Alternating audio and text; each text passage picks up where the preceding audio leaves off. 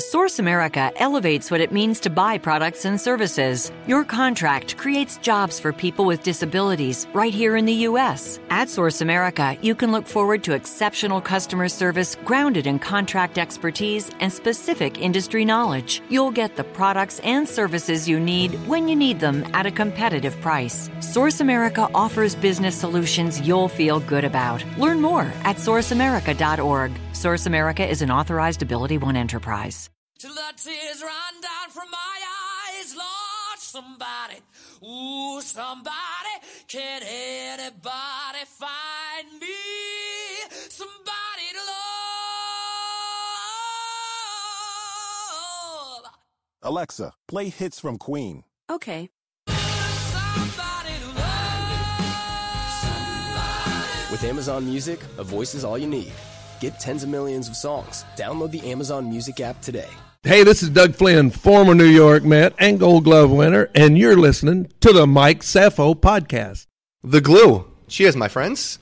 You too, buddy. Good to meet you after Finally. Finally, I mean, this social media dating is tough. It's like a this is like a blind date. It's a year It since really we've been like uh, we've been texting now for a year. I'm a little disappointed, but it really is like a blind date. See, you know? and you exceeded my expectations. You look good. You're wearing the Doug Flynn uh, sweatshirt. Yeah, You're wearing the cowboy hat. You look good. the Mets see this and they go, "The glue? What in the world?" I said, "Well, I only had a two-year contract being the glue."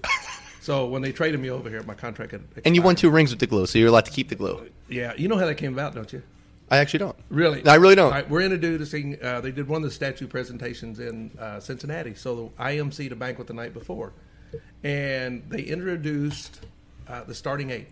Never got them all together, and since we won, so there we bring them all up on stage, and then I might have had a glass of wine, and I said, "There they are, ladies and gentlemen, the most overrated group of ball players in the history of the game." There's about 500 people out there looking at me like, "Where's he going with this?" And I said, well, let's do a little history. In 1970, those guys over there got beat by Baltimore in the World Series. In 1972, those guys over there got beat in the World Series by Oakland. 73, the Mets beat them in the playoff. 74, they disappear. I got here in 75, we won.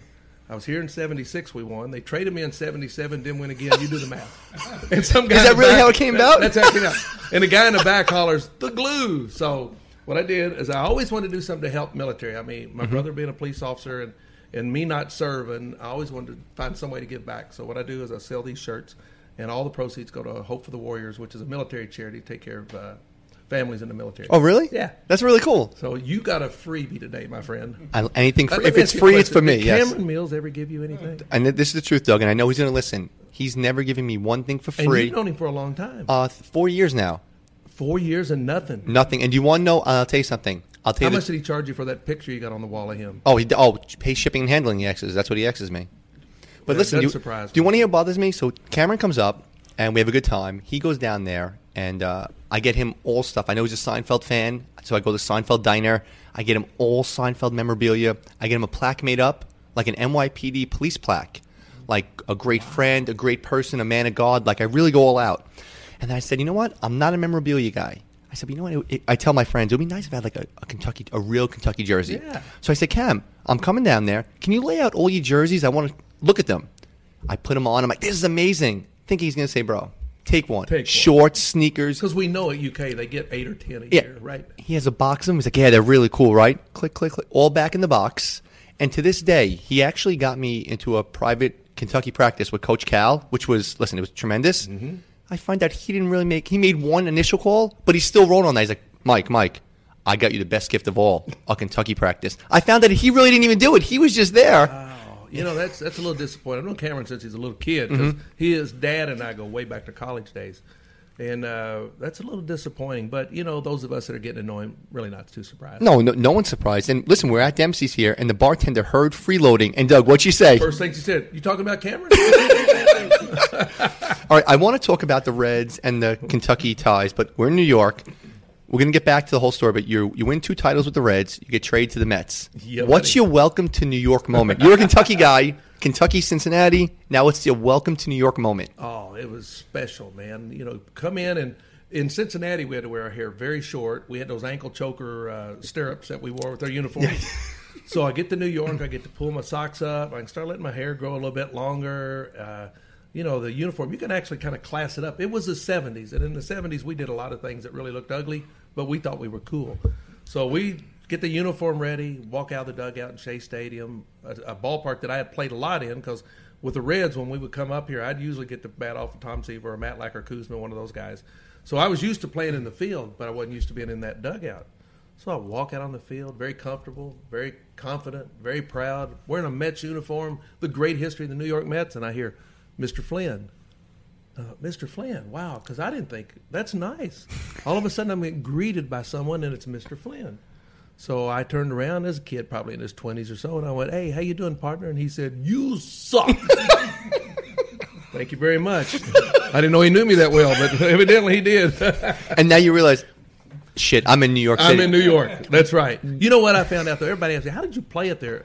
It's the greatest place in the world to play if you're an athlete or probably for anything. But if you'll keep your mouth shut, play hard, you don't have to play great. The people will respect you and they'll pull for you.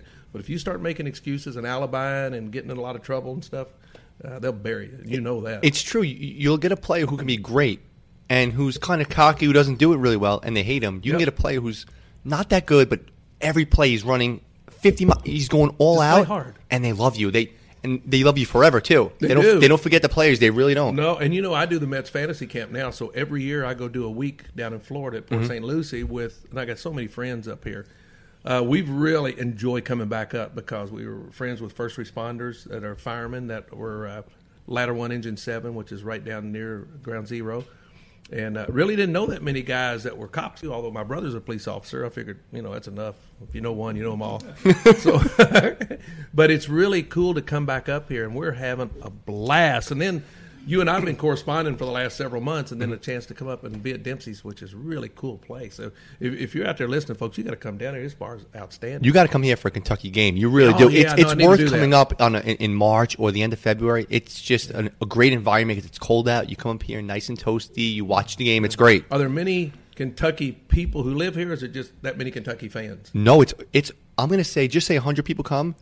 80 of them went to University of Kentucky. Wow. Yeah, it's it's a Kentu- it's a Kentucky alumni place. Yeah. there's like a hierarchy here too. There's a president, a secretary, a treasurer, all. But and the requirements are, I think you have to you have to graduate from University of Kentucky. You have to yeah, it's a whole. that- That's why I couldn't come back. well, that's why you're not president. ah, okay. Wait, so I could still come if I got. oh, you can yeah. Come on, Okay. listen. They roll out the red carpet for you. Uh, yeah. When you were up here, where'd you live in New York? Well, I have two weeks here in the city, um, and then down the village for two weeks till I found a place to live. Then I moved out to Queens, and I lived there till I had two cars stolen. Uh, so when people say I didn't give enough up here, I gave you two dad gun cars. I gave you a Corvette and a Bronco, so I don't want to hear that. Did it really get stolen? Oh yeah, one out of my parking garage. But then I found out that Bayside, Queens, is like the stolen car capital, of the, world, is. Julia. so, but that's I had. Uh, So you lived down in the village? for two weeks. Was that wild? I think. When you when you when you were up here, did you have like a favorite hangout, like a mm. Doug? Fl- where'd you go? Where was No, your wait- no watering hole that you went to all the time? no, watering hole because I didn't want to drive because I got scared that I couldn't keep a car. I mean, as soon as I got here, my car was gone in two months. So then I get another car and it's gone. I'm paying seventy five dollars a month to park at the apartment I live at, and I come down one day and I look and I said, "Oh, I can tell my window's been broken." So I ease over and I look inside. The window was broken. They got in, and back in those days, you didn't have the stereos in the dash. You just had to hook it up underneath, and so they'd gotten there and, and ripped it off. So I drive it to the ballpark, and I'm really hot. And I got who knows where I can get my window fixed and blah blah blah. And fortunately, playing big league ball, they'll find somebody pretty quick to come over and fix your window for you. So I thought. So I go back that night, and I go to the security guard, and I said, "Man, I said somebody busted my stuff out in the garage." And he goes, "So what do you want me to do about it?" Went, All right, that ain't gonna happen.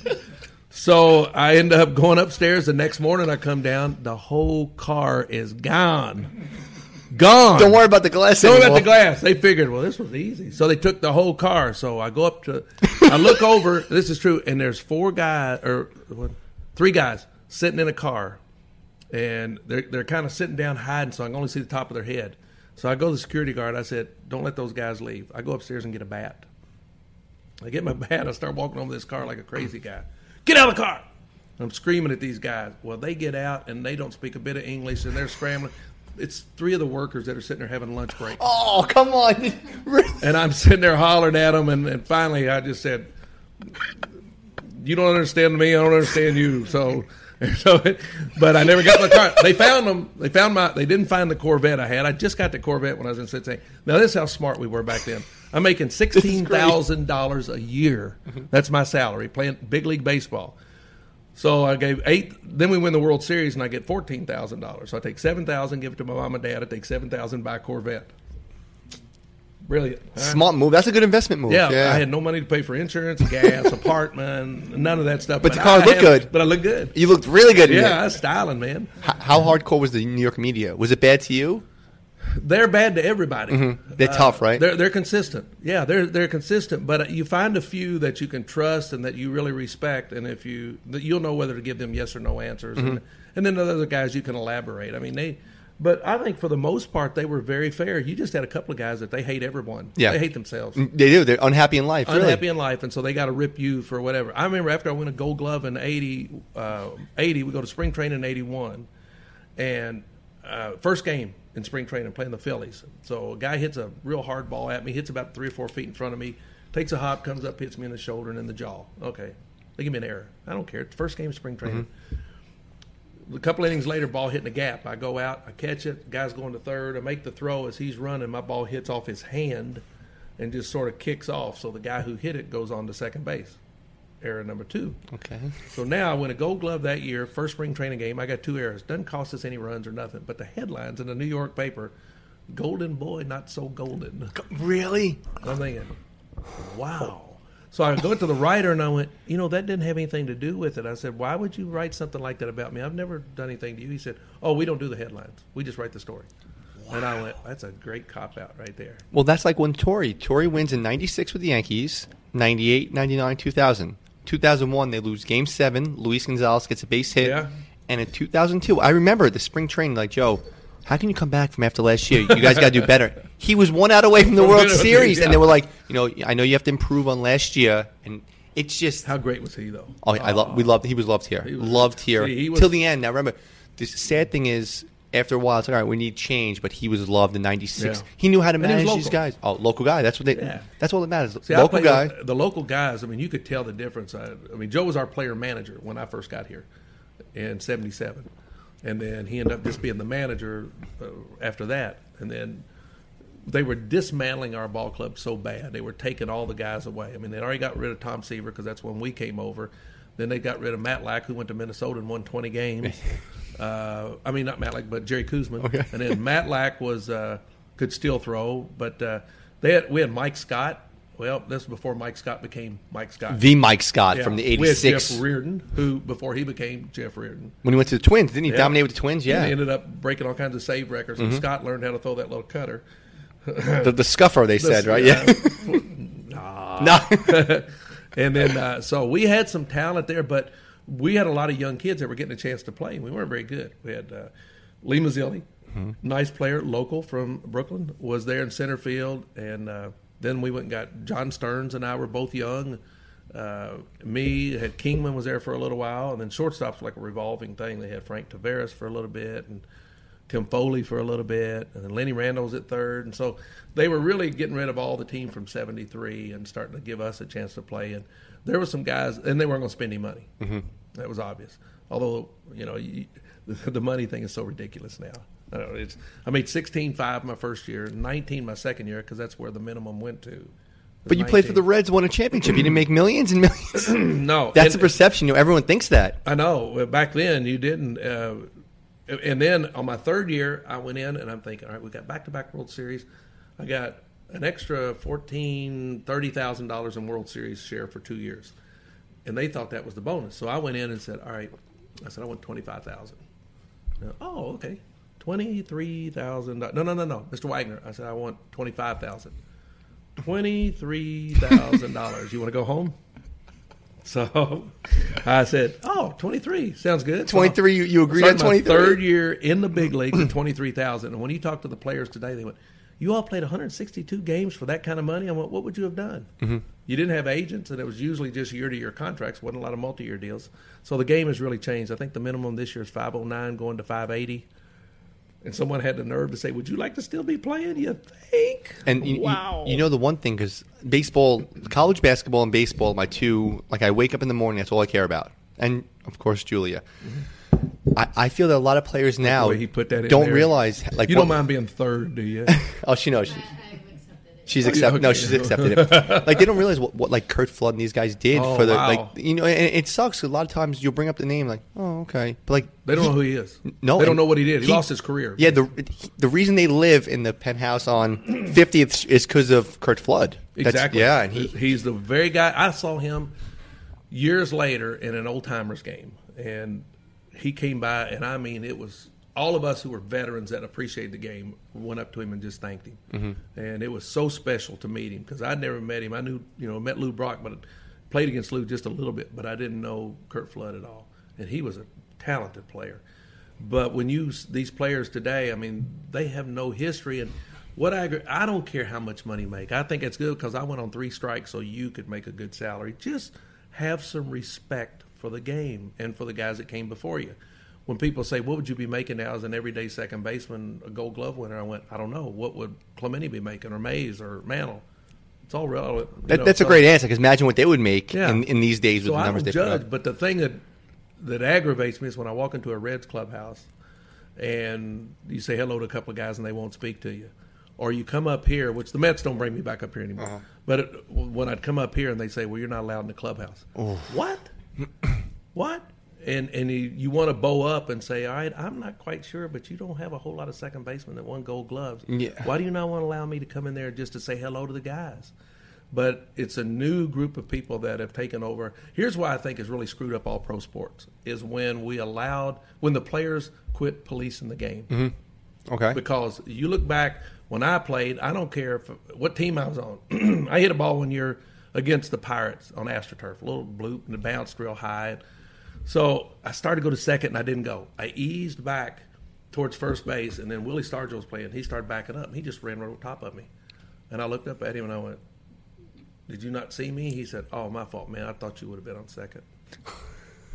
Good lesson. Mm-hmm, I mm-hmm. didn't. I should have been, mm-hmm, mm-hmm. but he wasn't on my team. He was protecting the game. And now you see an argument, and the first thing they do is look in the dugout, and then they'll go up to the front office, then they go to the league, and then you got a video, and you got all that crap going on. I don't like that. I don't like the way they changed the game around, like the play at second base, the Utley play. Now everybody can turn a double play because you don't have to worry about getting hit. Mm-hmm. You know, everybody can stand in there at the plate now because you're not allowed to throw inside. I mean, it's a different like the integrity of the game is gone. Like the, the, the rules amongst the players are gone. The rule, that's right. Uh, the play at the plate, the Buster Posey rule. Now, Buster had himself in a bad position. Great catcher, great talent. On that particular play, not in a good position, he mm-hmm. gets hurt. Now you change the whole rules about that. And how many times in the course of a game are we ah. going to the video to check and see what's going on? I mean, somebody said, "Well, what would you do? Don't you want the play right?" Yeah, get better umpires. You're right.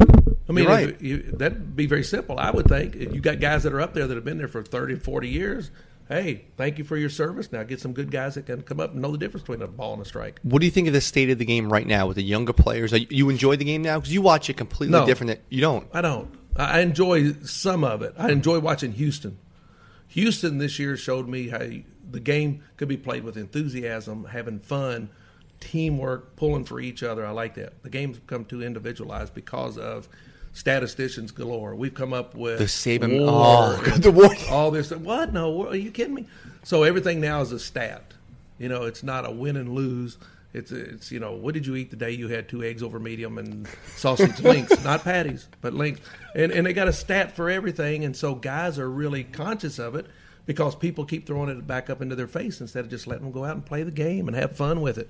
That's one of the great things about when we played in the seventies. We weren't very good, but every night when we went to eat, there'd be three or four of us going out to dinner. Now you look at them, there are three or four of them: attorney, uh, nutritionist, uh, physical therapist, a psychologist, a psychiatrist.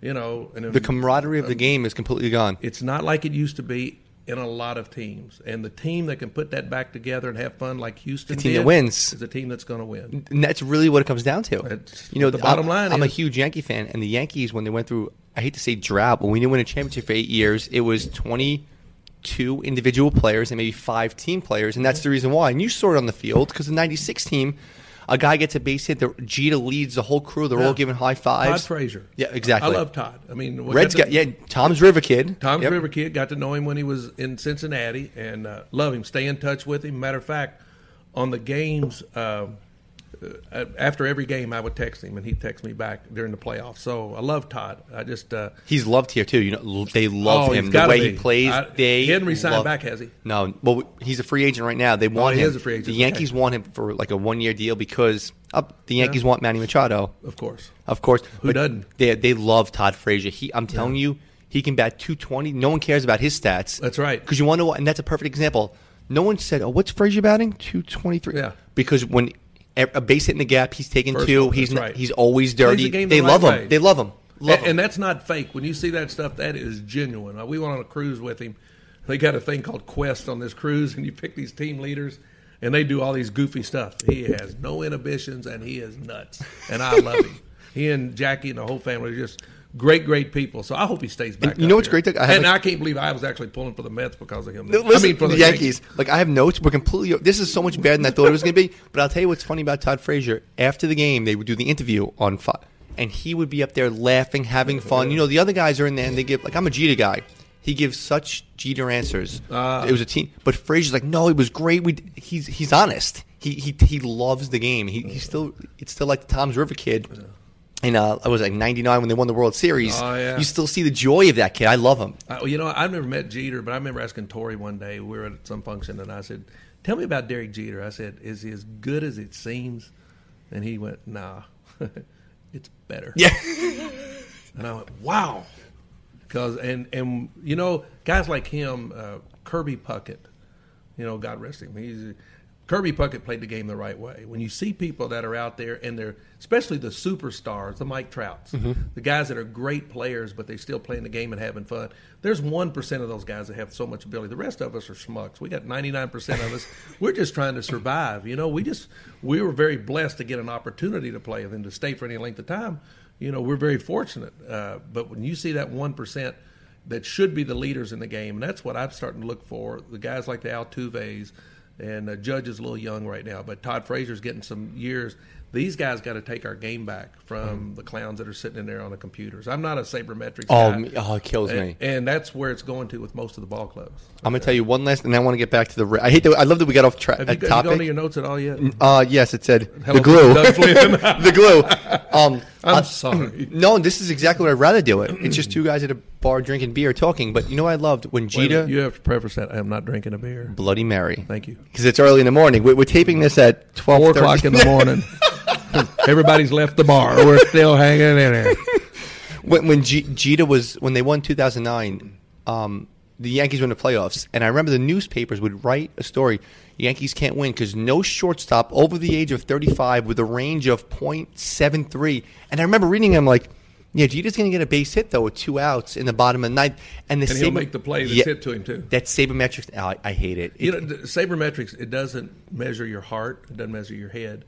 But And guys ma- that are, are locked into it. And remember, Doug, when it's you're, you're a game in May 18th in San Diego, it's no big deal. When you're in New York. October 7th, the fans are screaming at you. It's like I don't care if you bat 330. You're let's Clayton Kershaw. I'm the biggest Kershaw guy in the world. When it comes down to it, he gets a little jittery on the mound, and I'm Hey, and I love May, him. the play people here. But that was so good. If you can play here, man, he just and they keep you honest and Mm-hmm. they're knowledgeable of the game. And you you can't as an athlete, you've got to love that. And it's like I don't know. Tito Fuente said one time. He said, "You know, you play ball in New York." He said, "You go for four. You everybody in the world know it. You go four for four. Everybody in the world know it. So it's the same. You know, it's it's. Pedro, I, I loved it. Pedro Martinez was on WFAN here with Mike Francesa, and he said he was in Boston and the media's on them. He said the difference with New York is that they'll call up and be like, "Can you believe it was a two-one count and so and so bunted?" And they said they went 20 minutes on if they should have bunted at the. f- They went pitch by pitch, and no other no other city in, in the world does that. They, it was two and one. Why? I want to know right now why Lenny Dykstra is bunting two and one, and then that's what they break down pitch by pitch. I know. Well, walk down the streets. There's no other town in America. You walk down the streets and you're going to see the memorabilia worn on people's heads or jackets or whatever. I mean, it's don't see a lot of Met stuff. See a lot of Yankee stuff. Yeah, you know. Don't see too much in, in fairness, though, it's split. A few years ago, when it was when the Mets really the Mets when they went to World Series, Yeah. the Royals, there was a lot of Mets stuff, a lot of new Mets stuff. You can tell it was new stuff. I'm a diehard fan, so that's a Harvey jersey, and the tag's still on it. Don't tell me that's. that was a, yeah. It looked like they were going to go to the World Series for years in a row Mm-hmm. back then, and then uh, you never know. That's and that's another thing that's the beauty of the game. You, you just don't know to tee it up. All right, now we're gonna we did the New York thing, and because I went on Wikipedia, and because I, try not to read too. Oh, and they never make a mistake. I was gonna say the internet never lies, Doug. I know, and I, like when it had me for years, born in Albany, New York. Oh wait, hold on. Cross that. I was gonna say growing up in Albany, but uh, Well, you should know that when you hear me talk. yeah, and, and the cowboy hat. and the cowboy hat. But it is four in the oh, you're morning. talking about getting some looks. We're thinking about opening a Western store up here. Oh, you would kill it. Because I don't know it. if people are looking at us like, look at those two clowns, or eh, they ain't a bad look. So But you know what's funny? If you walk down to the village where you used to live, sir, where'd you buy that? They'll buy it off you because they would think that's a new hip style. It's like we saw two dudes. That's a new style. We're getting it. Well, we had a, a- one of your cops stopped us the other day, and he says, "Y'all ain't real cowboys because you don't have your boots on." We said, "Yeah, it's because we got blisters on our feet from walking yesterday in our boots. That's why." so now I, I try never to do too much research because I don't want to be like a generic interview. I'll correct you when you give me something to Go say, ahead. right? Is this true to you? No. it's all bullcrap. you played. Did you walk on Kentucky basketball? Because because Here's the deal. I, Okay. They had signed a guy to play basketball at Kentucky. That was uh, his name was Rick Derrickson, great baseball player.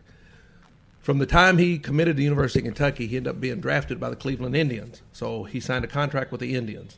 So it came time for school to start in the fall. I had no scholarship offers out of high school, and I get a call from Coach Joe Hall. Uh, Doug, this is Joe B. Hall. Uh, yes, sir. Uh, we'd like for you to play basketball at the University of Kentucky. And I went, all right. All of my friends imitated Coach Hall and Coach Rupp. Okay, okay. I mean, everybody did. So I said, I'll play along. Well, Coach, you know, I just got off the phone with Coach Wooden, and um, I'm really, I'm narrowed it down to you guys and, and uh, UCLA. And I hung up the phone.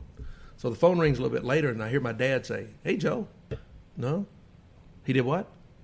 He hung up on you. Uh, no, I don't know why. He's he seems all right. He didn't say, and he said, "No, we'll be home."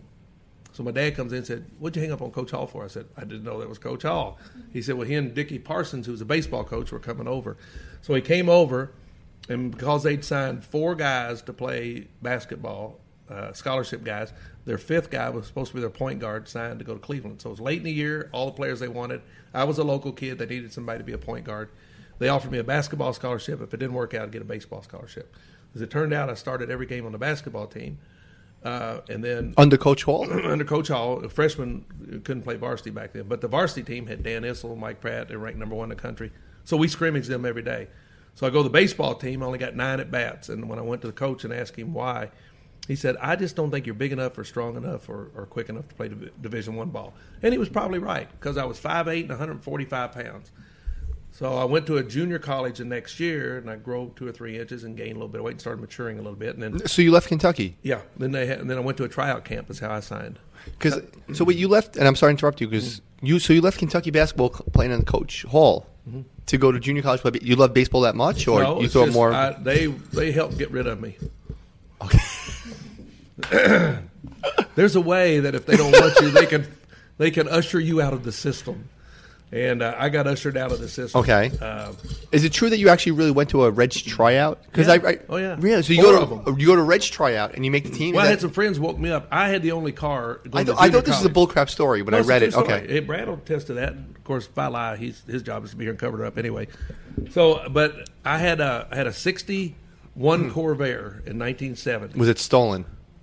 Nobody stole it. I stole it. I paid two hundred dollars from my uncle Chigger, and uh, I drove down to. the. So I had the car. And if you've never seen a '61 Corvair, the engine is in the back. So when people say, "What's under your hood?" you'd say, "A spare tire." And so I would drive. So my friends woke me up to go to Richmond, Kentucky, because where I went to school was dry. So we wanted to go to a wet place and hear some little group called the Exiles play. And for those of you who don't know who that is, they are now exiled. They had a song called "I Wanna Kiss You All Over." You don't know that one? I don't listen to music. I I, y- yes. Oh, yeah. I don't. Oh, Cameron might have been right about you. yeah, I don't listen to music ever. Like ever. You never heard "Kiss You All Over"? no. Did you ever see? Um, Oh. it's been used in a couple of movies. You're gonna get mad. I don't watch movies. I've only seen maybe ten movies my whole life. I only watch sports and documentaries and read books. Yeah, I don't watch movies. You one of them educated fellers, huh? You- No, no, no, no, no, no. But I don't watch like. I just watched The Godfather for the first time, and we're I'm gonna pull up "Kiss You All Over" for you before I leave here? I'll pull it up. Right, okay. So Exile is playing Paul. in town, and uh, we. So the, my boys drink a little bit. It's just it- called Exile. Exile, kiss Yep. you all over. and uh, they they'd had a few, so we're coming back home now. They've all got We got five cases of beer and five things of whiskey because you can get if you have a case and a fifth, you can't get caught for uh, bootlegging. Is that correct, Brad? I don't know. Okay. So well, let's assume that for for the story's purposes. So we So you, get went, pulled you went from personal consumption. That's the you. Yes, first, yes. Okay, okay. so uh, we're driving back, and uh, we get pulled over, and the cops gets. He says, "Step out of the car." I step out. He said, "You been drinking?" I said, "No, sir." He said, "Are those guys drinking?" I went, "Oh yeah, yes, sir. You betcha." and he started laughing. He said, "I said I'm the designated driver." I said, "It's my car." He said, uh, "How come the front end of your car is sitting down a little bit low?" And I went. Well, we got some alcohol in there, and he said, "Do you mind if I see it?" And I went, "No, sir." So I opened up the trunk, and he saw it. And five, there's five of us, five cases of beer, five fifths of whiskey, and uh, he said, "All right." He says, "You seem like you're right." And I said, "Well, we're all going to college." Blah blah blah blah. So we get back home the next morning. It's on Friday night. Saturday night, there's a knock at my door. It's the same guys. Come on, Doug. We're going to try out for the Reds. All right. That's just what you did back then. You to do it? Let's do it. Okay. We get to the ballpark. Anybody got a glove? Anybody got a pair of spikes? One of the guys did. They said, Doug, you go first. They never had any intention of going. I had started to grow and mature. Was playing some softball. They'd see me play some softball and thought, well, if anybody can do it, he might have a shot. So that was the first one. The scout came to me, a pair of shorts, cut off shorts, tank top, a headband on. Scout said, You're not real serious about this, are you? And I went, No, sir, those guys bet me I wouldn't do it. He said, I'd like to see you again in Frankfort, Kentucky. I go back to Frankfort. Then I go back to Riverfront Stadium. Then they come back to Lexington, and I signed for twenty five hundred dollars and got an opportunity to play pro ball So just out of nowhere, that out of nowhere. that's incredible. It is. It really is. It's a pretty good story. Now, when you go into the clubhouse, because I want to hear mm-hmm. more behind the scenes, you walk in, you're 23, 22? When I make the club, Yes. big club, twenty four. 24, you walk in. No, I was twenty three. I hadn't turned twenty four yet. 23, it's Pete Rose, Joe Morgan, Ken Griffey. Senior, Yeah, how do you. Johnny Bench, And I told Tony Julia, walking over, I'm like, he played with Ken Griffey Jr.? I'm like, no, no, Julia. Ken Griffey Jr. played 50 years. So you walk in with all these guys. Are you just starstruck, like, holy shit? Well, when Like, I when I first go to the minor league camp, I, I didn't know there wasn't all those guys. They were already a step ahead of me. So I I see uh, it, it- when I went down there and made the big league club, then that's when it really got a little bit of because I got invited to the big league camp, and that's when I saw all those guys. I played my first year. I had a lousy year. Um, The fir- your first year in the majors. First year in the major league, '72. I'm at uh, I'm at rookie league ca- ball, and while I'm at rookie league Yeah, ball, on, yes, Julia. and, and they say, Doug, can you play third base? And I went, yeah.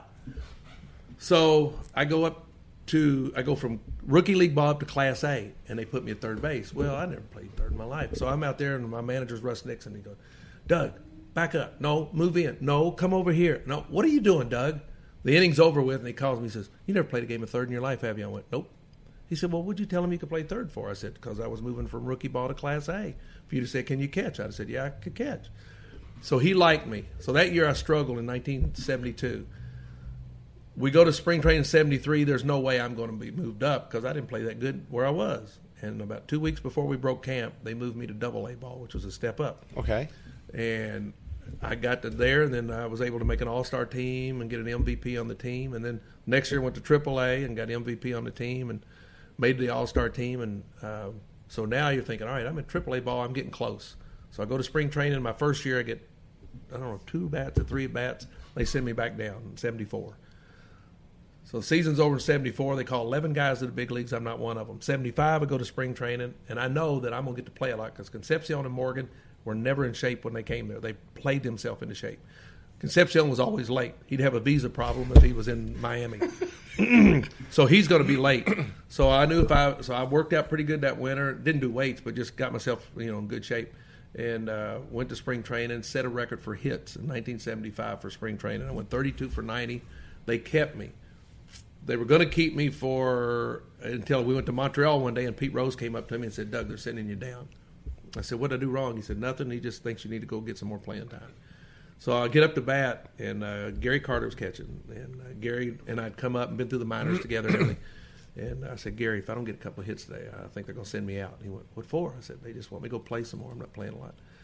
And he looked. We both kind of laughed. Where am I going to play? Morgan and Concepcion and playing. I'm not going to play much.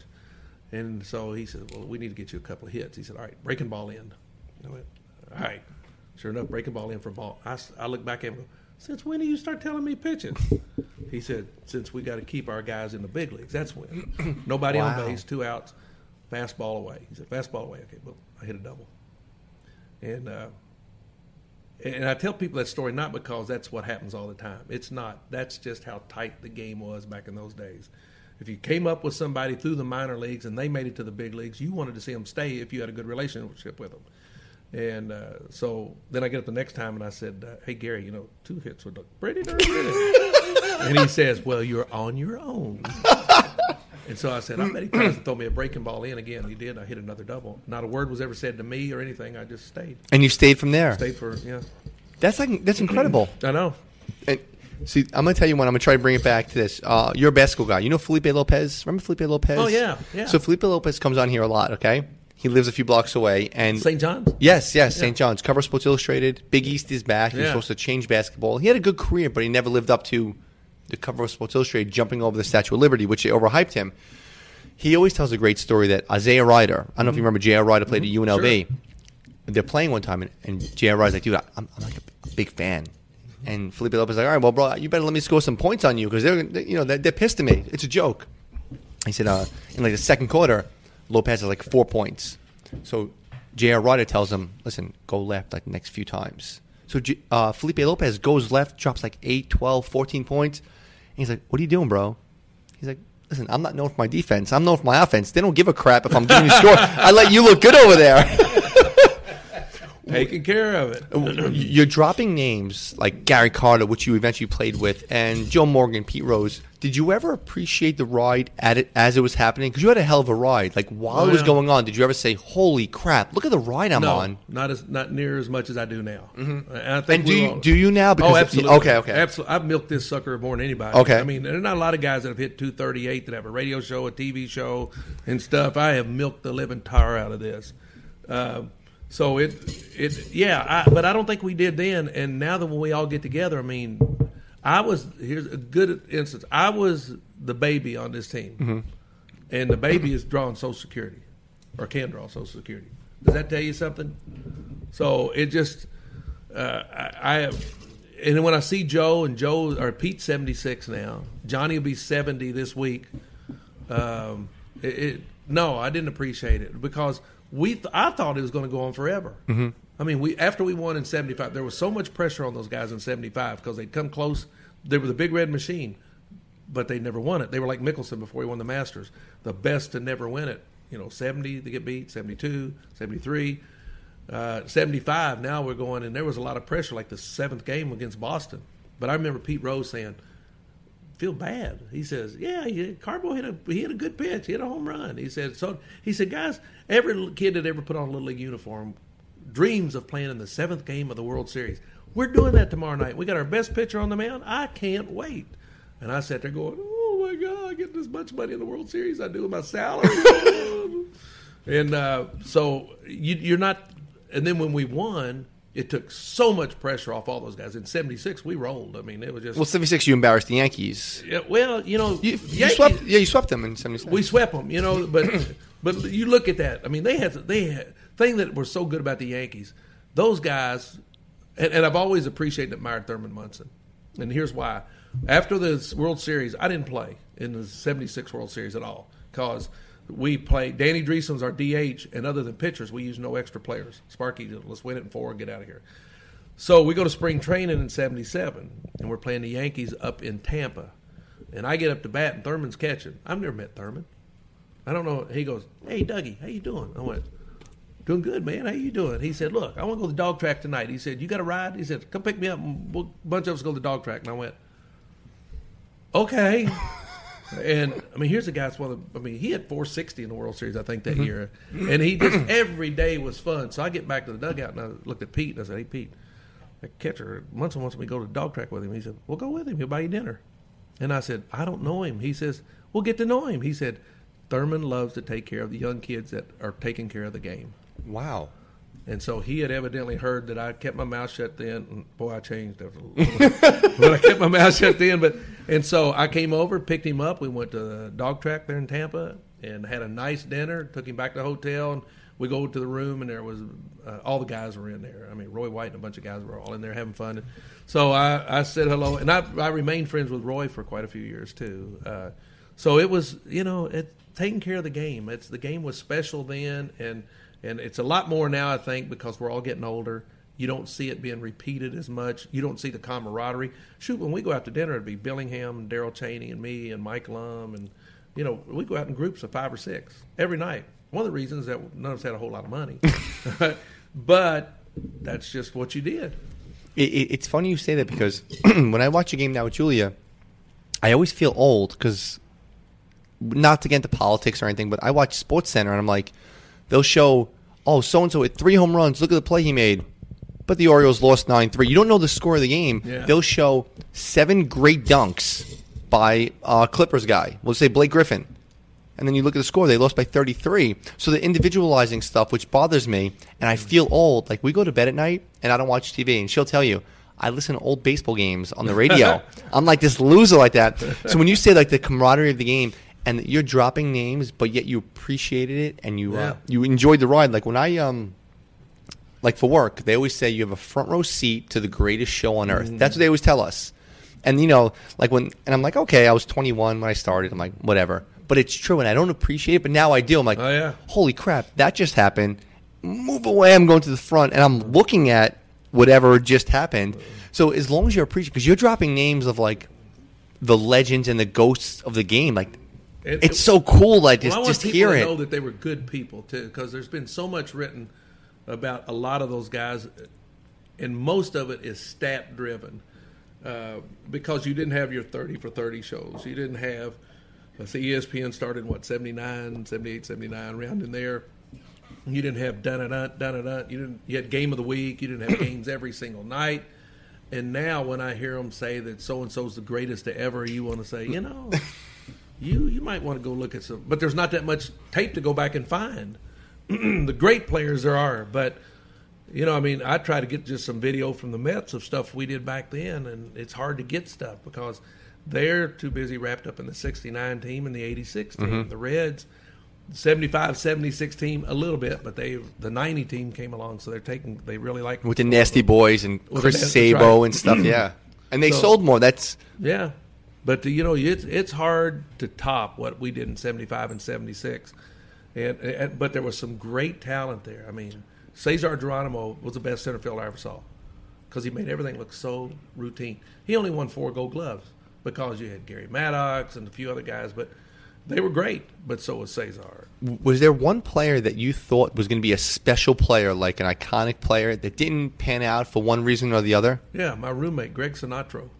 And you thought he was going to be? Hartford, Connecticut. Okay. I love it. well, I mean, Greg was the number one draft choice, and- but it wasn't his fault. He got injured, and uh, he had knee surgeries and elbow surgeries and shoulder surgeries. Six two, about two twenty. Third baseman could had a cannon, hit with power, could fly. Uh, went to a military academy up here somewhere. Uh, is there a Fork Union or that might not be right? LaSalle, maybe.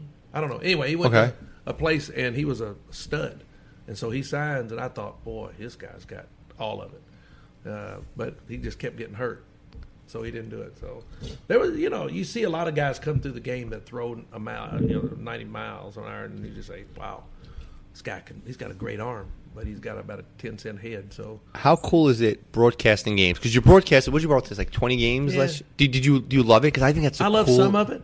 What? Okay. What don't you love about it? I love I, love not being able to um, elaborate on some of the things that I don't necessarily agree with. and they don't want you to do that. Well, it's I don't want to. Here's what I feel like: if I see something, for instance, the way a guy covers second base, if he doesn't straddle the bag and say he takes the throw up in front of the bag and he reaches up to get the throw instead of letting the ball travel back to the base, and a guy slides in on a bang bang play, I'm thinking, man, all he had to do is let the ball, bumble, you know, straddle. The, and you say that sometimes, and when I do, it, the players hear about it. It'll get right back to them. I mean, I said something about to Brandon Phillips one time, and uh, it kind of went, you know, it didn't go good. He said we were taking ground balls one day, and I go to spring training, so I was just taking throws at second, and Brandon took his routine, then he started going through his legs and behind his back, and you know, out his rear end, and they're just everywhere. Mm-hmm. So I looked, and he says, "You guys couldn't do this when you played, could you?" And I went, "Yeah." Well, how come you didn't? And I went, "Well, let me tell you something. If I was your shortstop, you wouldn't be doing it either." So what you talking about? I said, "Because every time your shortstop comes to the bag, he is dead stopped." Because he's trying to figure out which way the ball's coming from. And he wants to know it's coming from the same He spot every time. Same spot every time. I said, and you want that shortstop to be busting across the bag too. But he can't bust across the bag because he doesn't know where you're going to give him the ball from. I said, you'd be giving it to me where I could see it every time. No, man, I guess we'd have had trouble playing together. I guess we would. What? I love, you know, whereas when you play with a guy like Tim Foli or Davey, uh, Joe Morgan, the same way. You know, you talk. Are we talking? Doug, where do you see the ball best? Timmy, where do you want your throws? What do you, you know? And you talk, and it's not about what looks the best; it's about what works the best. And I think that's one of the biggest difference in some of the players today. when Alex Rodriguez came to New York, it was headlines. You, wouldn't believe it. It was the city changed, the best trade since Ruth, and they. Uh, it was like a throwaway line in the New York Post. Joel Sherman wrote it. I'll never forget it. And he said the first thing he did was ask. I think it was Cano. When I throw the ball, because I'm coming from a different angle now, where do you want it? Wow. And they said it was like the, the bottom line. I just skimmed over it, and Mike Mike and the Mad Dog were like, "Listen, that is showing that That's he big. knows baseball. That's right. He pulled Cano. Hey, listen, because from shortstop, I'm at a different angle. Which way do you want the ball to come? And he said it, and Cano said every time Hmm. that ball hit the same spot every single time. Cano didn't care. He he No. turned it, man. He was smooth. oh, Cano was great. he was smooth. Cano was loved here too, but. Uh-huh. It- you know, he, he played it a little cocky. I love Cano. Some of the players here you love. He was he, he was the first player to leave for money for the from the Yankees, so it was always a weird thing. That was the one first play we didn't pay to stay. It was weird. Yeah, well, that's it's going to be interesting to see with the free agencies this year who's going after who's going to get Stanton. You're saying the Giants or the Cardinals are going to get him? I know the Cardinals want him very badly. Mm-hmm. Well, who wouldn't want him? But I, He's a monster. he's a he? monster, and, and from all indications, he's a pretty good kid too. So why would you not want somebody like that? I, I'm so glad that we got to talk baseball. Now, I'm going to ask you a few random questions. Any memorabilia that you kept during the games, like the times you played, anything you kept, Yes, what'd you keep? I have all my jerseys, or I have a bunch of game worn jerseys Okay. that I framed up. Um, I didn't collect it. I really didn't keep much. Did you, I didn't keep much, did I? When I played, I, I started getting stuff after I got out of the game. Uh, so I have some autographed balls, some of my uniforms. Um, that's about it. I still like to collect autographed baseballs. Oh, really? But we don't do old timers games anymore. Did you ever go to Foley's right next door to here? Uh-uh. When we leave here, you're going to walk to Foley's. It's a baseball bar, and the whole wall is just all autographs and stuff. Oh, really? It's pretty cool. Yeah. So Okay. I got a couple of things collected. I mean, I, I, I used to love to collect Hall of Famer baseballs, and now I've just kind of I collect. If I played against you, I want your baseball. That's cool. That's really cool. Yeah. So I, I've got a pretty good collection of those. But no, my mom collected everything. She had every write up from every game. Okay, listen. Last Easter or Christmas, Julie and I, my mom lives down the Jersey Shore, and we're down there. I'm in the garage looking at stuff, and there was a book. Every time my name was in a box score, and, and no matter what, and I can't say I was good. I'm sitting here with Doug Flynn, but every time he's like, "Oh, Mike, Mike Safosnik went to." Every time I was in, she cut it out, and then she would highlight my name, no matter what it was. so if I played, like I played high school four years, so I was in the box score every day. She saved every every time the last name was in there. she That's my saved it. And Brad's run for office, so we got all kind. He ran for sheriff, so we got all kinds of stuff that she saved, posters, pictures, everything. So Did, were you ever in awe of a player? Like you walked in, like One. Ho, who? Mickey Mantle. You saw Mickey Mouse, and you were like, "Holy crap!" It's just By Mickey being a, a collector, okay. And you know, once you play, there is a certain fraternity that we have as ball players. So that I'm aware that I'm, I'm, I'm part of this fraternity. Cameron's wearing off on him. so what what you what you do? I mean, you put it on, and even if, if you weren't a great player, once somebody knows that you played ten or twelve years, they, hey, yeah. So I collect balls. So we're doing an old timers game in Louisville, Kentucky. Mickey Mantle is the manager of the American League. Johnny Bench is the manager of the National League. I hadn't been out of the game very long. I was playing some pro softball at the time, and so I get a call. It said Davey Johnson's not going to be able to come. They need somebody to play second base. Will you come? Yeah. So I go up to the game, and Bobby Richardson, dear friend, I love Bobby, and so I'm talking to him before, and I said, Bobby, uh, do you think Mickey minds signing a ball for me? He said, he's had a rough couple of days. He said, uh, but he said you're kind of on your own. But he said I don't think he'll mind. So we take this group picture of both the American National together, we're walking off the field, and I go over to and I said, "Excuse me, Mickey." I said, "I'm Doug Flynn." He went, hey, Doug. C- couldn't have been nicer. I said, "I have a ball in my glove. Would you mind signing that for me?" He said, "Let's get off the field, and I'll be glad to." So we get off the field, and I hand him the ball, hand him a pen. Now, are you following him right now at this I'm point? walking You- right beside him. Yeah, you're not letting him go. You're not letting him leave. No, no, no. I got Okay. him. I'm, so we get to the dugout. We walk down in. I hand him the baseball. He's got a pen in his hand, and he's sitting there, and he's shaking pretty good. Ah. He takes a deep breath. He looks over at me. He says, "I know I seem a little nervous, Doug, but I've been wanting to meet you for a long time." Stop it. That's Mickey Mantle, and that's a that's just Mickey Mantle being a gracious, gracious Oh. man. And he signed the ball for me, and that's the only time I've ever been nervous around you know somebody like that. That's intense. It's very intense, and I'll never forget it. I mean, that was just And what was it about Mickey Mantle? Because he is, from my father to sports radio to anything you listen to, he was on a level now when they say, "Oh, Derek Jeter's here." Mantle eclipsed all of them. Was it more that he was like a normal guy? What was it about Yeah, Mickey? I Because he had flaws. Is that why people? Yeah, he was he was the man's man. Mm-hmm. I mean, here was the Mick. He wasn't braggadocious. He was he was humble in being great, but yet he's the kind of guy you'd want to go out and have a beer with, or or, or a few. You know, he was just A couple. Yeah, everybody just you never heard anybody say anything. Oh man, what a prick! You never Even heard- if he was, they would never you say. never 'cause- said it. You know, I mean, like we named a dog after Yogi Berra because my wife loved Yogi Berra so much, so we named a dog after him. I mean, they, he was the same way. Yogi was awesome. Those guys were just, and what they went through, and that they set the tone for what the game should be like. And when you don't respect those guys, and I remember Whitey Ford, we were at a thing one night, and uh, my wife looked me and says, There's Whitey Ford. And I went, I know. She said, You got his autograph? I said, No. I said, He's talking to somebody right now. She says, You got to get it. and I said, Well, you go get it. And she did. She went over and she came back and she says, I got two, one for me and one for you. Really? I went and I said, so we got Whitey's, but that's, yeah.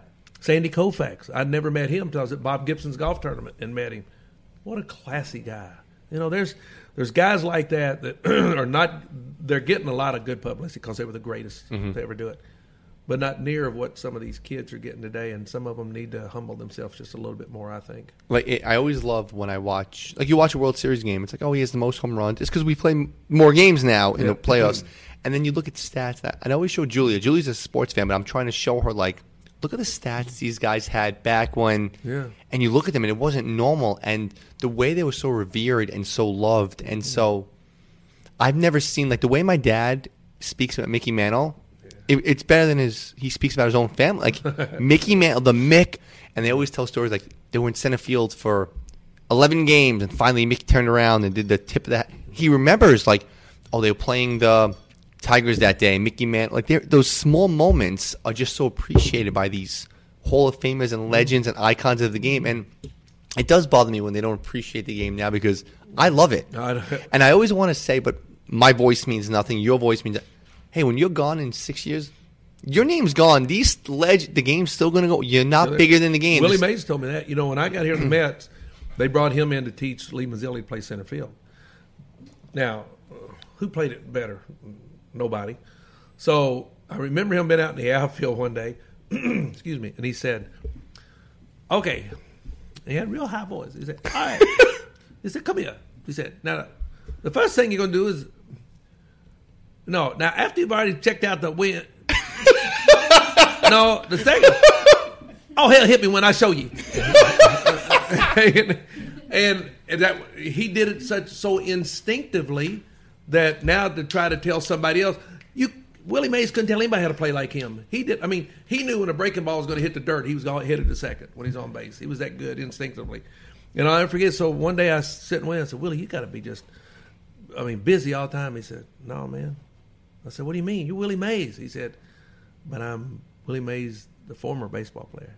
Oh, And he said, when you get out of the game, he said it'll change. They find new people to hook onto, which is true. oh God! That don't tell me that. That hurts. Yeah, I know, but it won't for some of us old timers because we, that's the way we were brought up. We were brought up with the respect. We were brought up to appreciate, and you had to earn it the hard way. I mean, when Brad and I were growing up, I mean, we our dad worked his rear end off just to provide us with a set of clothes to go to school and a set of clothes to play in.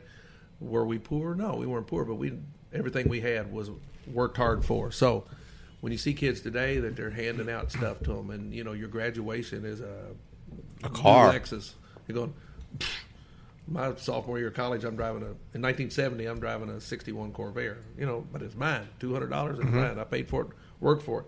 I just think we've lost a lot of that. I hope that, uh, and it's that's why now when you see a Todd Frazier or Jose Altuve or some of these kids playing the game to Mike Trout who love the game, who respect the game. That's all. I had two players that ever said thanks for going on strike so that we could make a kind of money. Chris Sabo, Kirby Puckett. Really? That's all. They came up. I love Chris. You know, Chris Sabo, number 17. Did you win number 17? Yeah. 'Cause I, I, I have no life, Doug, so I'm going to tell you stupid random stats. You have no life. I already know that. I don't. Doug, let me ask you a question because I, I hope I'm not. First of all, I made notes, by the way. I see Like that. a, bit- Wow. I- two notes. I'm going to ask you a question. I hope you're having a good time because this is, for me, this is the Uh, coolest you shit ever. time, Brad? Well, Brad fell asleep. right. I'm gonna. I want to name a few players and let me know because my. I want to name like four things. Let me know who was better. For me, the best center fielder I've ever seen was Ken Griffey junior Mm-hmm. Who was the best you've ever? It might be you agree, or who was the best you've ever seen? Because I'm curious. Always like. Well, I, I, that's what I love about baseball. Like You- yeah. athletically, you could probably say Ken Griffey. Okay. But as far as just making the game look easy was Cesar Geronimo. Gary Maddox was very good with the Phillies. Both of those. I mean, was that saying they had about him? Said uh, three quarters of the earth is covered. the other half is- the other, the other bit is him. So he, he Gary Maddox was tremendous, but so was Geronimo. So Griffey athletically, Okay, best right field arm for me was like Vladimir Guerrero had like a cannon. Roberto Clemente, uh, Rocky Colavito, Okay, oh yeah, okay, okay. Ollie Brown. How about best right-handing pitcher? See, I'm, I'm going to say the best I've ever seen, and I'm going to do a small dominating thing. Was Pedro in the late '90s because he was just I heard he was. Yeah, see, I didn't. But the best, well, I thought Maddox. the best pitcher was was Seaver. Okay, how about best left-handed? For me, it's for me it has to be Kershaw. I'm the biggest Kershaw guy. Well, see, I, I you- he he looks awfully good, but I from everything I've heard and just saw briefly was Koufax. Okay, and how about relief pitcher? It has to be Mariano, right? Uh, you know, once again, I, their numbers speak for itself. So he probably would have been, but Especially I- the postseason but I mean, numbers were just stupid. Rollie Fingers and Goose Gossage, and you know they were pretty good. Okay, I want one good Dick Gabriel story because I think Dick Gabriel is. uh, So I met Dick Gabriel a few times. Well, now I now I talk All right, to let him me tell every you day my story, the great story about because I love Dick Gabriel. I think he's the greatest person ever. I, love speak Gabe, too. so He knows yeah, oh, that. I he's like great. too. Gabe and I have done so many games together. We have such respect for each other. We're on the opposite ends of the political spectrum. Oh, I I never knew that either. By the way, without getting into politics, I didn't know he was on one side. Yeah, yeah. I'm like, w- wait, Dick, really? you know, that's that's where Dick is such a pro. That is never he he never lets that come into anything. He's just a consummate pro. He's one of the most prepared people that I've ever seen when he comes to work, Mm-hmm. and he's got a very he's very gifted when it comes to using the English language. I am not. but he is, uh, and we have a lot of fun with that. Uh, with how I got two stories about Gabe. We are doing a game one night, and it's live baseball game. And a question came in. We had we're taking some questions. One and one of them was, "Do you think soccer is hurting baseball? In that a lot of good kids that could be playing baseball have gone into soccer." And Dick asked me what I thought. I said, "Dick, I don't want to answer that. Don't ask it. Don't ask me that question. I'm not going to answer that." I said because I didn't play soccer, didn't know soccer when I was growing up. We didn't have soccer, so I don't know how to if that's yes or no. And I couldn't give you a good answer. I said, "Don't ask me that on the air." Okay. Welcome back to the University of Kentucky, Doug. Let me ask you a question. no. I you son said, of a "Well, Dick." bitch. I said, "Well, Dick, since you ask, I said I think soccer's just the beginning stages of communism." His face, he got, he looked. So we go ahead and he went, "No, really." I said, "That's what I think." so we go ahead and we do. We go now. I got people in my ear going, "You can't say that." So we go to a commercial break, and he looks over at me and go, "What are you doing?" I went, "You had what I tell you? Don't ask me about soccer. You asked me. Now, were you going to ask me another one about it?" So we come back, and he says, he says, uh, "We were getting a lot of phone calls about your comment." He said, uh, "We've got some people here said they've turned off the game and they'll never listen to us again." I, what do you think about that? And I went, "Well, they're obviously communists." He's never asked me again. oh really?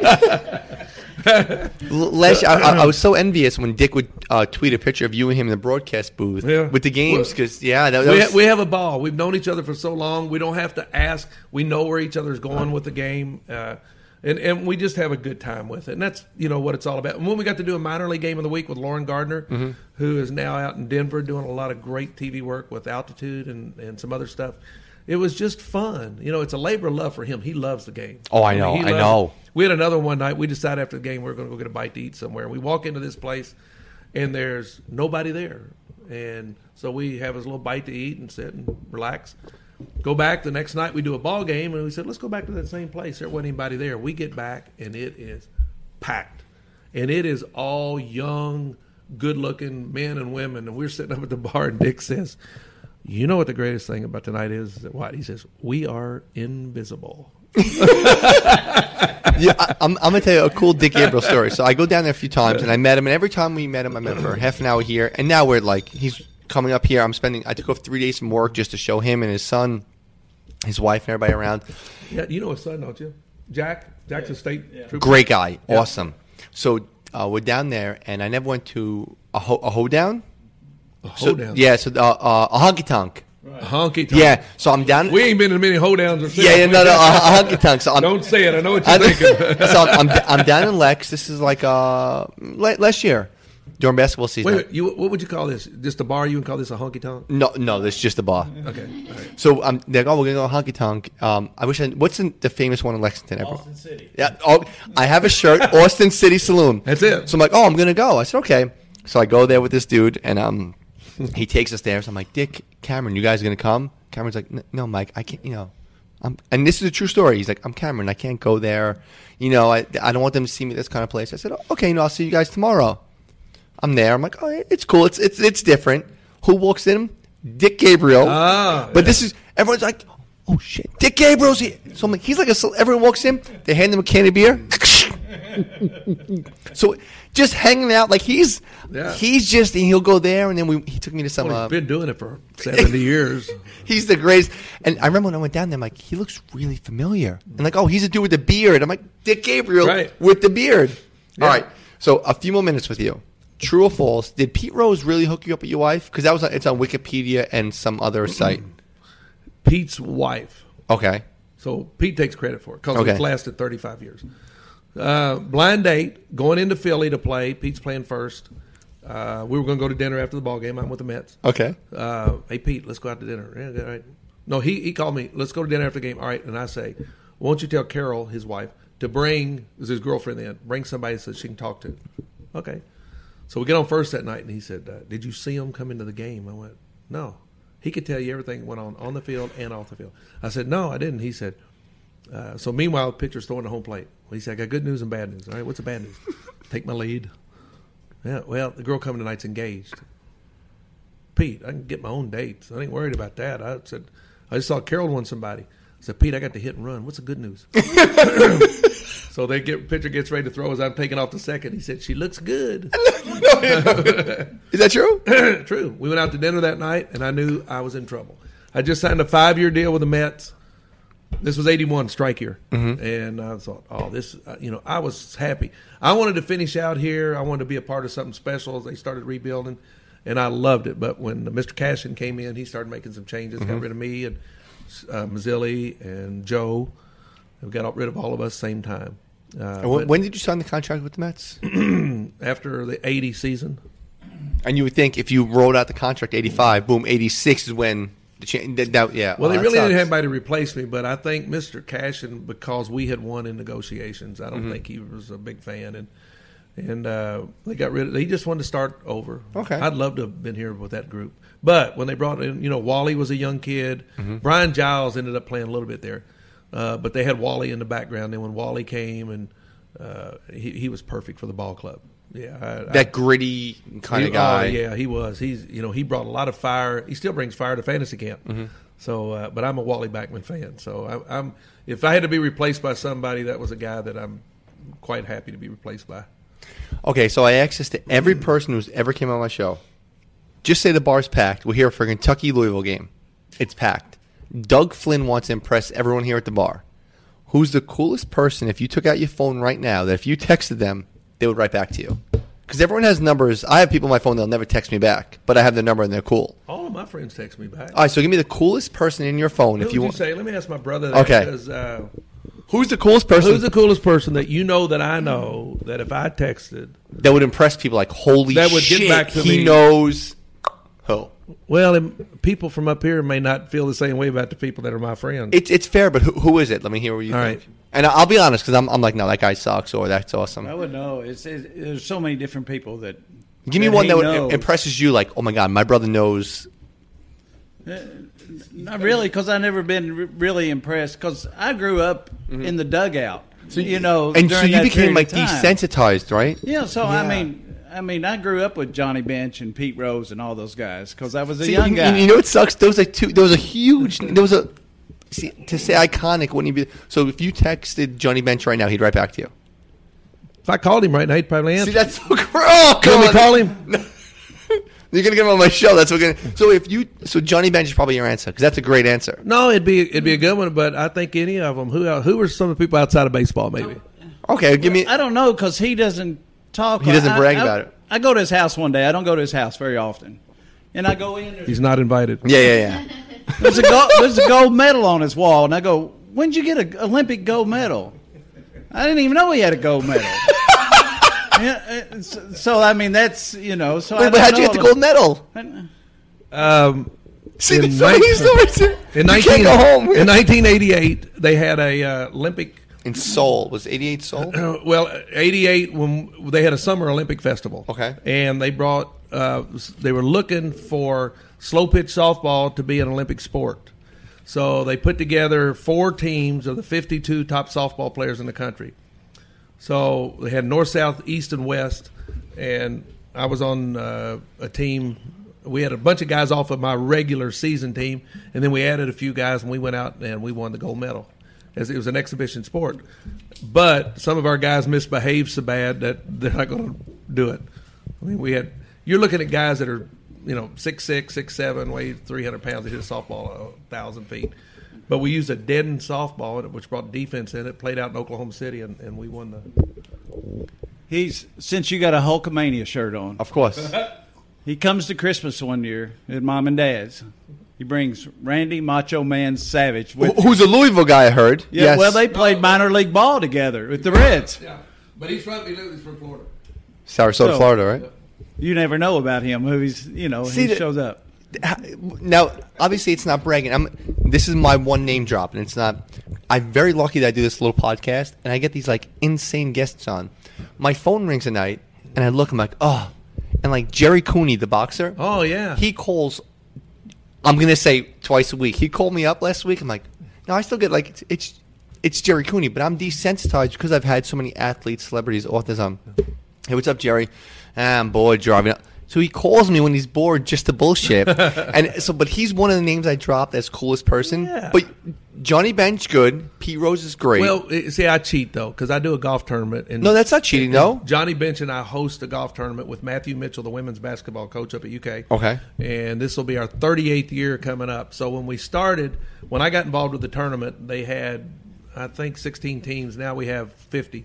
So by playing ball and going to other tournaments, I can meet these people and I start inviting celebrities to come. So, and then also Johnny has introduced me to most of the celebrities we know, like in the music business, the Gatlin brothers, the Oak Ridge Boys. Oh, you can name stuff like anybody. I have no idea who they are. Yeah, I- Oh, Julie, get this. we have to end the. Okay, okay. and so, uh, uh, but like you know, at my tournament two year, year before last, we had Jeff Foxworthy come, who's a good friend, and you know, it's it's all all those guys want to be ball players, and all of us want to be something else. It, it's funny you said that 'cause I have a lot of athletes that come on, and they all want to be in the music business. Yeah. It's, oh, I wish I was a musician. And all the the other musicians are like, I wish I was an athlete. It's it's funny, you know. You always want to be on the other side. Oh yeah, Uh, yeah. But so we do that tournament. We bring in entertainers to perform. Uh, the we have a really neat show. We raise a lot of money for charity. We raised close to fourteen million dollars now. So we're, we're Are you serious? Yeah, dead serious. That's incredible. It is. That's pretty good, and it's all for children's charities, so it's pretty good. All right, so we're finishing up. I because I, didn't do one note. I want to see if there's anything I want to hit on. Let's see. All right. Favorite. Here we go. I'll, I'll do. Favorite New York moment. Where did you live? Favorite New York hangout. New York media. Here we go. You you played for what'd you say? You play for Joby Yeah. Joby Hall, Rose Griffey, Spark oh Sparky Anderson. I wrote about. You won the where are your World Series rings? Where are they? uh, there's one right there. I, I saw. We're gonna take a picture with that. and my Where'd, dad, my dad has the other. where's your Gold Glove? It's in my house, It's cool. right between the two World Series trophies. He's gonna know where your address is. Oh, no, you know what? I, I've already I'm- got my cell phone. Yeah, I'm not. I, don't, I don't- have your cell phone. We still write you to each don't? other on Twitter. It's weird. We Oh, it's weird. I see- I wrote Brad, don't let me give it to him. no, memorabilia. Dick Gabriel, Wikipedia, Pete Rose. Yeah, Wikipedia did for years. Had me born in Albany, New York. Okay. We finally got it changed. Okay, you know what? Here's the last one. Seeing yourself on a baseball card for the first time, awesome. like a real card, because we all had the little cheap cards. It's remember. so cool. It is so cool. how cool, like to be on a baseball card. really card. was. It, it's so. My wife had them framed for me one year. I think there's about thirty something different ones, but it was really a neat little deal. To have. Oh, it's it's cool. I, I won't lie. Of course, you know I take so many jokes. I mean, I was not a very good hitter, and I got people say, "Hey, I got your card the other day. It cost me three cents." and I said, "Wow!" And and you know your first response is to say, "Oh, what? How much was yours?" See, that, that's what I would. I would You know, I've learned to do that. Or if somebody, like I went to a banquet one night and they went, Denny Doyle, Johnnie LeMaster, Doug Flynn, three good infielders that couldn't hit a lick. And you just want to say, uh, refresh me, when was your best year in the big leagues? But, you know, it's, and there's people that bring it up. I had a guy the other day getting on me about something on social media, and the New York, it'll come up all the time about, you couldn't do this and you couldn't do that. Like one New York writer once compared my offensive stats to A Rod's.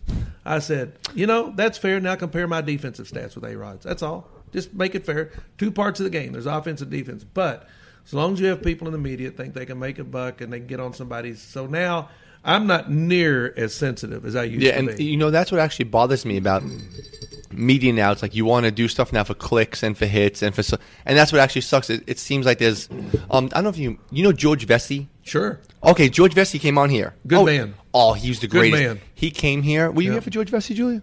He was. He's a good man. He would do the show, and then we just talked old baseball. He actually goes to Foley's with like um six other old baseball guys, writers, and they just talk. And I didn't say a word for an hour, and he just told me stories. And he would tell me, he's like, I would sit in a bar in New York City, and next to me would be Duke's. They would just sit at the bar, and you would talk. And then when you saw them leave with a girl, that's it. There's there's no writing about it. And he goes, I knew I would never write a controversial piece because I didn't want that. My integrity was saying, hey, I'm a baseball writer. But he sat here. We do the show because he, he actually lived in Louisville for a while. And uh, the show ends. That's right. I knew that. Yeah, Knew and, that. and the show ends. I'm like, oh, that was great. I'm like, oh, I guess he's leaving. And he sat here for an hour. It was two of us. We didn't say a word. We listened to him talk about old baseball. It was the well, that's the way the old days used to be. I say, I'm glad we didn't like have integrity is the yeah. Stuff. It's just no pictures. You know, like No right now it's like no. hold on, Doug. Yeah, I mean, Yeah, you can go up and it see. some- sucks, be doesn't it? and you can. I mean, whatever. You can blow it out of whack if you Mm-hmm. want to. I, I'm glad that we didn't have that because there was enough mess going on. Mm-hmm. I can only imagine what the players of today are doing. I mean, you got to be, I guess, so careful. But it's that's knowing your writers and and the older good writers that you could respect. They would take care of that. They wouldn't mess with that stuff because one thing is they wanted you buying them dinner. And the other thing is that they had, you know, they didn't want to start And- stuff that was off the field. And Doug, Now here's, here's the thing: when, in the morning when I get the newspaper still, or if I'm going online, I'm not reading the 12 controversial comment. I want to read the story. So I'm like, oh, this is an older writer, Joe Smith. I know he writes real stuff. Click, it's a real story. I don't care what so and so said about this political thing, or so and so gave the. I, I don't care. Warner Wolf kind of changed all the broadcasting. You remember Warner Wolf? Of course, of course. Because I remember him coming on nights we were here. He'd say, "The Mets were horrible. Let's go to the video." And you go, Let's go to the videotape. Yeah, and you go, "Oh my gosh!" And then you write on, "We know we're horrible, but Warner, you're two foot three. I mean, Yeah. how you, you you can't play the game, so you know, and, and it's have a little have a little dignity about it. Yeah, we're we're struggling. We're not that good, but you know, I, we had a writer up here. I won't mention his name, and he would rip the snot out of us every day. And he kind of talk like this, and you boys are just not very good. All right. So one day we're at spring training, and Craig Swan, who led the league in ERA one year with us, he threw hard. Craig was out throwing, uh, and I'm hitting some, and he hear, uh, hey, you know, Doug, are you going to hit better this year? And Craig Swan, who's pitching, says, I got an idea. Henry, won't you get in there and take a few swings? and Henry gets in and he puts a helmet on, and the first pitch went right behind his head. And Henry went, "What are you doing?" He said, "Henry, every time those guys get up to the plate, that could happen." That's just part of the game, and he all I, he may have messed his pants. I don't know, but he, but and you're hoping what, but that he never came around the park as much anymore. But he still wrote bad. But I'm telling you, we were all were. That's you know, come in here and get a little feel for it. So I, Well, I'll be honest. Listen, I'm going to finish up, dude. That was awesome. I had a great. I hope you had fun tonight. I had a ball. My Thank friend you. Doug Flynn. Thank you, sir. Thank you, Mike. Hi, it's Jamie, Progressive number one, number two employee. Leave a message at the. Hey, Jamie, it's me, Jamie. This is your daily pep talk. I know it's been rough going ever since people found out about your a cappella group, Mad Harmony, but you will bounce back. I mean, you're the guy always helping people find coverage options with the Name Your Price tool. It should be you giving me the pep talk. Now get out there, hit that high note, and take Mad Harmony all the way to nationals this year. Sorry, it's pitchy.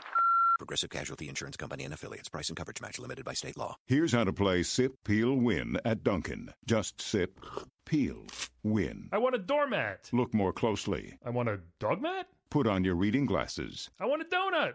There you go. Enjoy a large or extra large coffee for your chance to win from millions of prizes like JetBlue travel certificates, Fandango movie tickets, or Fanatics gear. Just sip, peel, win at Dunkin'. America runs on Dunkin'. No purchase necessary. 13 plus ends 10 15 18 or while supplies last. For game, peace, and official rules, visit sippeelwin.com. The big wireless companies sold you an outdated plan tied to long term contracts and mystery fees. Simple Mobile's different. You get a lightning fast 4G LTE nationwide network with no contract ever. And keep the phone and number you love. Just text the word BYOP to 611 611 to see if your phone is compatible. Simple Mobile. Out with the old, in with the simple. Standard text message and data rates may apply based on your mobile phone service.